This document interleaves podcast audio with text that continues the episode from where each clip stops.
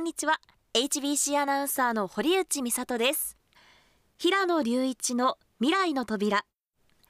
この番組は北海道で企業のコンサルタントや新しい企業さらに地域のムーブメントを応援している平野隆一さんに北海道の企業経済のさまざまな話題を紹介していただく番組です。平野さん今週もよろしくお願いします。お願いします。今週はですね、はい。はがきをいただいたのでお。それをご紹介したいと思います。はいありがとうございます。おはがきいただきました。えー、おさむさんからいただきましたが、えー相続税の書類作成の依頼をした際に、はい。業務引受証が交付されませんでした。はい。これって普通のことですか？そしてそもそも経費の見積もりがなかったんです。自分の確定申告に支障が出て困っています。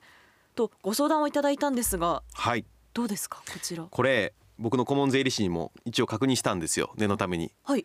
で確認したところ一般的かっていうとまあ正直言うと一般的ではないと。ただ税理士事務所によってその書類を作るうん。作らないっていうのは正直言うとバラバラえー。っていうことらしいですね。で見積もりを作っていないと、まあ、相続税に関するその対応する見積もりみたいな経費の見積もりを出してないっていうことに関しては、まあ、ちょっとそれはイレギュラーかなと。普通であれば、まあ、見積もり書は作って今回の作業をするにあたってこれぐらいの費用はかかりますっていうのは、まあ、一般的には出すだろうなっていう回答でしたね。ん。なんでまあ今回に関しては出してもらうっていうのが多分良かったんだろうなと思っていてくださいっていうふうなことをちゃんと伝えるっていうことも大切かなと。それでまあ出せないって言われたら、まあ、別の会計事務所別の税理士事務所を探すっていうのがいいのかなというふうに思いますね。はい、ありがとうございます、はい。こういった平野さんに聞いてみたいこともメール募集していますので皆さん気になることあったらメールいただけたらなと思います、はい。メールアドレスは未来アットマーク hbc.co.jp です。では平野さん今週はどんなお話を聞かせていただけるんでしょうか？ちょっと今週はですね企業とスポーツクラブのあり方についてお話をしたいと思います。はあ、企業とスポーツクラブ。ちょっとね お昼時には硬い内,、ね、内容なんですけどぜひ寝ないであの堀さんも聞いてもらえればなと。ここでグー。すごいずっと言って私いやでも僕ねちょっとあの余談ですけどこの間あの、まあ、商談というか打ち合わせがあってはい行ったんですよ。で先方の方がまあ5人ぐらい出られていてええで会議中に1人の方が寝始めたんですよ。相手の方が。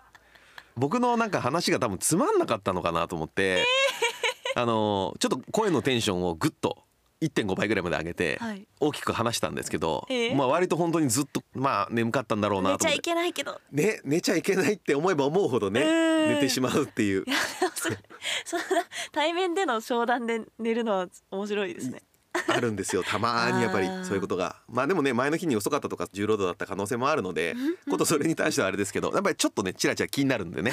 はい、にします。はい、どんな内容ですか？はい、で先日ですねスポプラ北海道っていう経済産業省北海道経済産業局っていうところが2018年の3月に設立したプラットフォームがあってですねこれあの北海道のスポーツ×異業種で新しい産業を作っていこうよっていうようなプラットフォームがあってですねなんかそこのセミナーに、まあ、今回は登壇ではなくて一視聴者としてですね参加をしてきたと。はい。でそこで学んだことをちょっとシェアしたいなと思っています。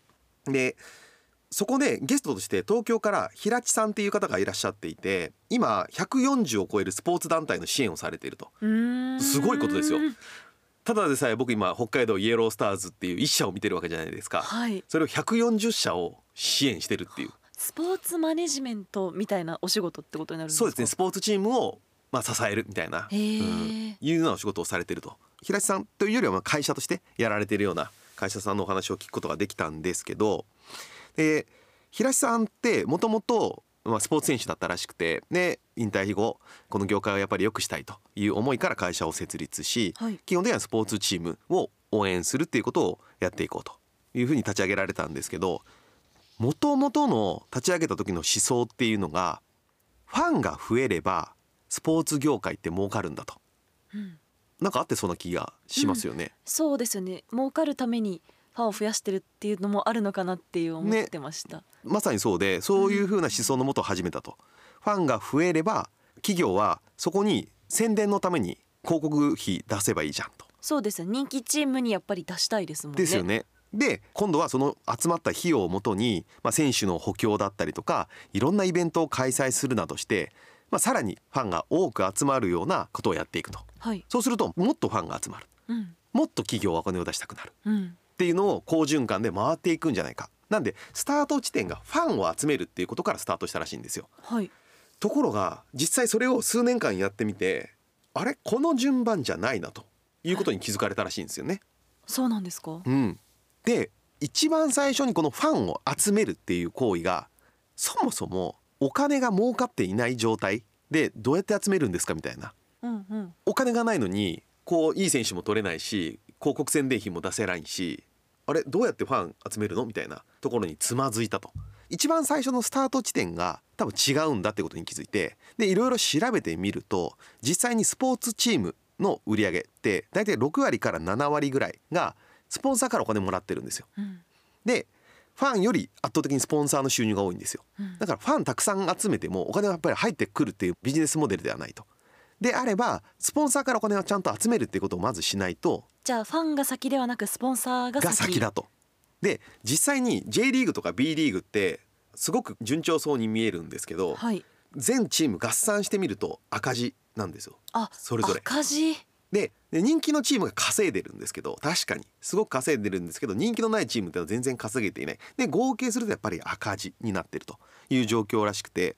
でもう一個やっぱりポイントがあるのがファンをたくさん集めれば黒字になるじゃんっていう発想ももちろんあるんですけど入場料の収入って限界があるんですよ。うん。これ何かっていうと会場の広さなんですよね。だから僕らが使っている北ガスアリーナとかだと2500人ぐらいが会場の限界なんですよ。はいで、まあ、レバンガさんとかが使っている北エールとかだと、まあ、マックスが5000ぐらいだと思うんですよね。それが限界なんですよ、うんうん。ファン3万人集めましたって入ってこれないんですよね。はい。それ以上。いくら入場料で稼ごうと思っても上限があるんですね。そう。そうなんです。で今でこそ北海道以外の地域って5000人を超える規模のアリーナってどんどん建築が進んでるんですよ。ただそれでも箱の大きさで上限が決まってしまうと。うん。で結果スポーツチームを盛り上げていくためにはまず最初に手掛けなきゃいけないのはスポンサーの収入をしっかり集めに行くことなんだっていうことに気づいたと。でそこからまた数年試行錯誤してで、まあ、ほとんどなんかご自身の中では結論が出たみたいなところだったんですけどやってみて気づきとして面白いなと思ったことがスポーツビジネススポーツの価値っていうのがこう時代の変化とともに変わってきてるということを言っていて平地さんが言っていたのは第一世代第二世代第三世代があって今は第三世代っていうことらしいんですけどはい。第一世代っていうのがいわゆる高度経済成長期、まあ、基本的にはテレビを中心としたマスメディアでみんなスポーツを見ると。うん。だからスポーツの中心って基本的には野球だったんですよ。一番テレビで放送されてたんで。でこの時代はテレビに出てでそこに映る広告とかがいわゆるスポンサーの価値だったんです。自分たちを知ってもらうチャンスにそうです。使うってことですよね。はいだったんですけど次第二世代の方に移った時にバブルが崩壊して不況になりましたと。はい。でメディアとしてはインターネットが登場したぐらいの時期ですね。はい。でこの時に発足したのが J リーグです。はい。で J リーグは人気になったんですけど J リーグってチーム数めちゃくちゃ多いんですよね、うんうん。でかつ地域密着なんですよ。企業としては地元のチームを応援している地域に貢献しているんだっていうブランディング。はあ地域のチームを応援してるじゃん。すごいいい会社じゃん。っていうようなこの見られ方をする。コンサドーレ札幌にスポンサーとしてつくとしたら、はい。コンサを応援している北海道が大好きな企業ですっていうのがブランドというか。ブランドというか価値だったんですよね。で今は実は第三世代の方にもう移ってきてると。えさらにあります？ということなんですよね。はい。で第三世代っていうのが、まあ、いわゆる SNS の時代です。でメディアは当然もうモバイルとかスマートフォンだったりとか、まあ、SNS みたいな形で活用されるが中心の時代になりましたと。で今はスポーツ業界でやっぱり盛り上がっているのはバスケの B リーグですね、ぎゅーっとやっぱり観客動員数も伸びてますし売り上げもぎゅーっと伸びていると。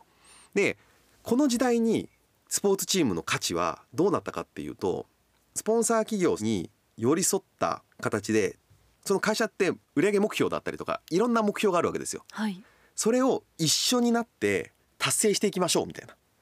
ちょっと難しいでしょ？ここ。ちょっとお勉強みたいになっちゃうんであれですけど、ただ単純になんかロゴを出して応援してるんだ、いいチームだね。いい会社だねって思われるだけではなくてチームはその会社の経営目標を一緒になって達成するっていうようなどちらかというとかなりビジネスによった形での価値になってきていると。えそんなことしてるんですか？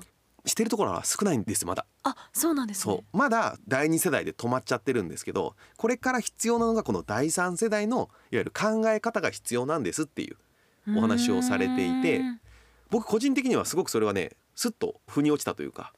今で言ったらイエロースターズさんのスポンサーにパン屋さんのどんぐりがあってどんぐりがしたいこと企業としての目標をイエロースターズも一緒に手伝うっていうかそうです。そうです。い一緒に作り上げていくってことなんですか、はい。一緒に競争して一緒に作っていくっていう共に作るっていう、それこそイエロースターズオリジナルのパンをはい。販売してましたけどそれもその一環になるってことおっですしゃる通りです。かおもうまさにそうです。花丸を。完璧。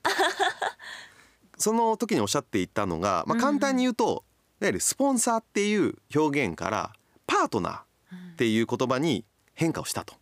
でお金を出してロゴを出していろんなところに出ましたね。終わりっていう時代からうん。ちゃんと一緒に成長していきましょうよっていうような時代に変化をしたと。パートナーシップとしてね、それすごく個人的にもあの確かにその通りだと思っていてじゃあ具体的にどうすればいいんですかってなった時に、はい。なかなか難しさがあると思うんですよ。でクラブはこれまで通り例えばユニフォームのロゴだったりとか会場での広告だったりとか SNS だったりとかホームページでの告知だったりとかいろんな形で権利をこういうところ使えますよっていう形でお渡しをします。はいでスポンサーはそれまではもうそこに貼って終わりだったんですけどそれをちゃんと使いこなしましょうよっていうことが求められると。スポンサーもちゃんと自分で考えなきゃいけない。お金を払ってるんだからあとはやってくれるでしょっていう時代ではなくてこの権利を使いこなしてやろうっていうようにいろいろ自分たちで考えなければいけないと。でその中でこういうこともやってほしいああいうこともやってほしいっていうのをクラブに働きかけてで両者で権利をフル活用して目標を達成していきましょうっていう。でこれ実際やっている会社ってあるんですよ。まあ数多くないです全体のまだ数パーセントあるかないかっていうところだと思いますけどちゃんとやっぱりやれているところがあってでそれはあの僕の前職でもあるマネーフォワードっていう会社が横浜 F・ マリノスさん J リーグの。アビスパ福岡さん。そして北海道コンサドーレ札幌さんに同時でスポンサードをしたんですね。はい。でロゴを出しますっていうのはもちろんあったんですけどええ。それだけじゃなくて各クラブに対して僕らは会社としてこういう売上の目標だったりとかこういうユーザーを増やしたいっていう目標があるんです。そのためにこういうことをやりたいんですと。いうことを積極的に投げかけるんですよ。例えば僕がやったことであれば北海道コンサドーレ札幌さんにキャンペーンやりたいんでサイン付きボールくださいみたいな。それをもとに我々は自社でキャンペーンを勝手に打つみたいな。でそういうことをこうやってコンサドーレのファンをマネーフォワードのファンにさせてでマネーフォワードのユーザーさんをちゃんと増やしていくっていう活動を自らやってたと。でこのアクションがすごく大切だと。でスポーツクラブって、まあ、選手が発信してくれる可能性もあるし当然ファンもいると。でファンが発信してくれる可能性もあるしそしてメディアがいるじゃないですか。はい試合結果だったりとか特集組んでくれたりとか、うん。そういうメディアの方もいるし、まあ、いわゆるつながることができてる。であとは他のスポンサー企業さんもいるわけですよ。あとは行政。うん。いろんな方々と日々関わりを持っているのでこういう人とつながりたいとかこういう人を紹介してほしいとかこういう人に自分たちの会社のことを知ってもらいたいみたいないわゆるターゲットがもしあるんであればそういうことをどんどんどんどんクラブの方にお願いすることができると。でこれをなんか聞いた瞬間に僕らも今イエロースターズとしてスポンサー企業さんに対してどういう経営目標ありますかってやっぱり聞くようにしてるんですよ。会社さんによっては売上だったりとかこういう会社を紹介してほしいとかそういうことがあってでそれをじゃあ我々は対価として探しますよとかうんつなぎますよとかそういうことをちゃんとやるようにしていて、まあ、そういう関わり方がスポーツと企業との今の時代の多分成功例なんだろうなと思っていて学んだ上でですね自分たちのやっていること自体が間違ったことじゃなかったんだなと思ってですねすごくなんかほっとしたなんかそういうセミナーでした。うん。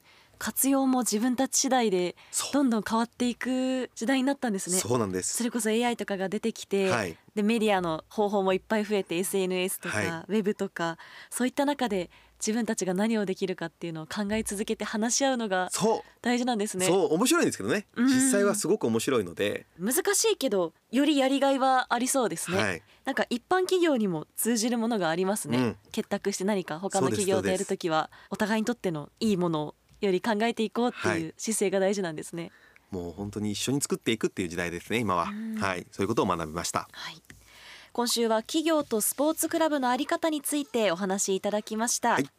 では平野さん今週もありがとうございました。ありがとうございました。平野隆一の未来の扉出演は？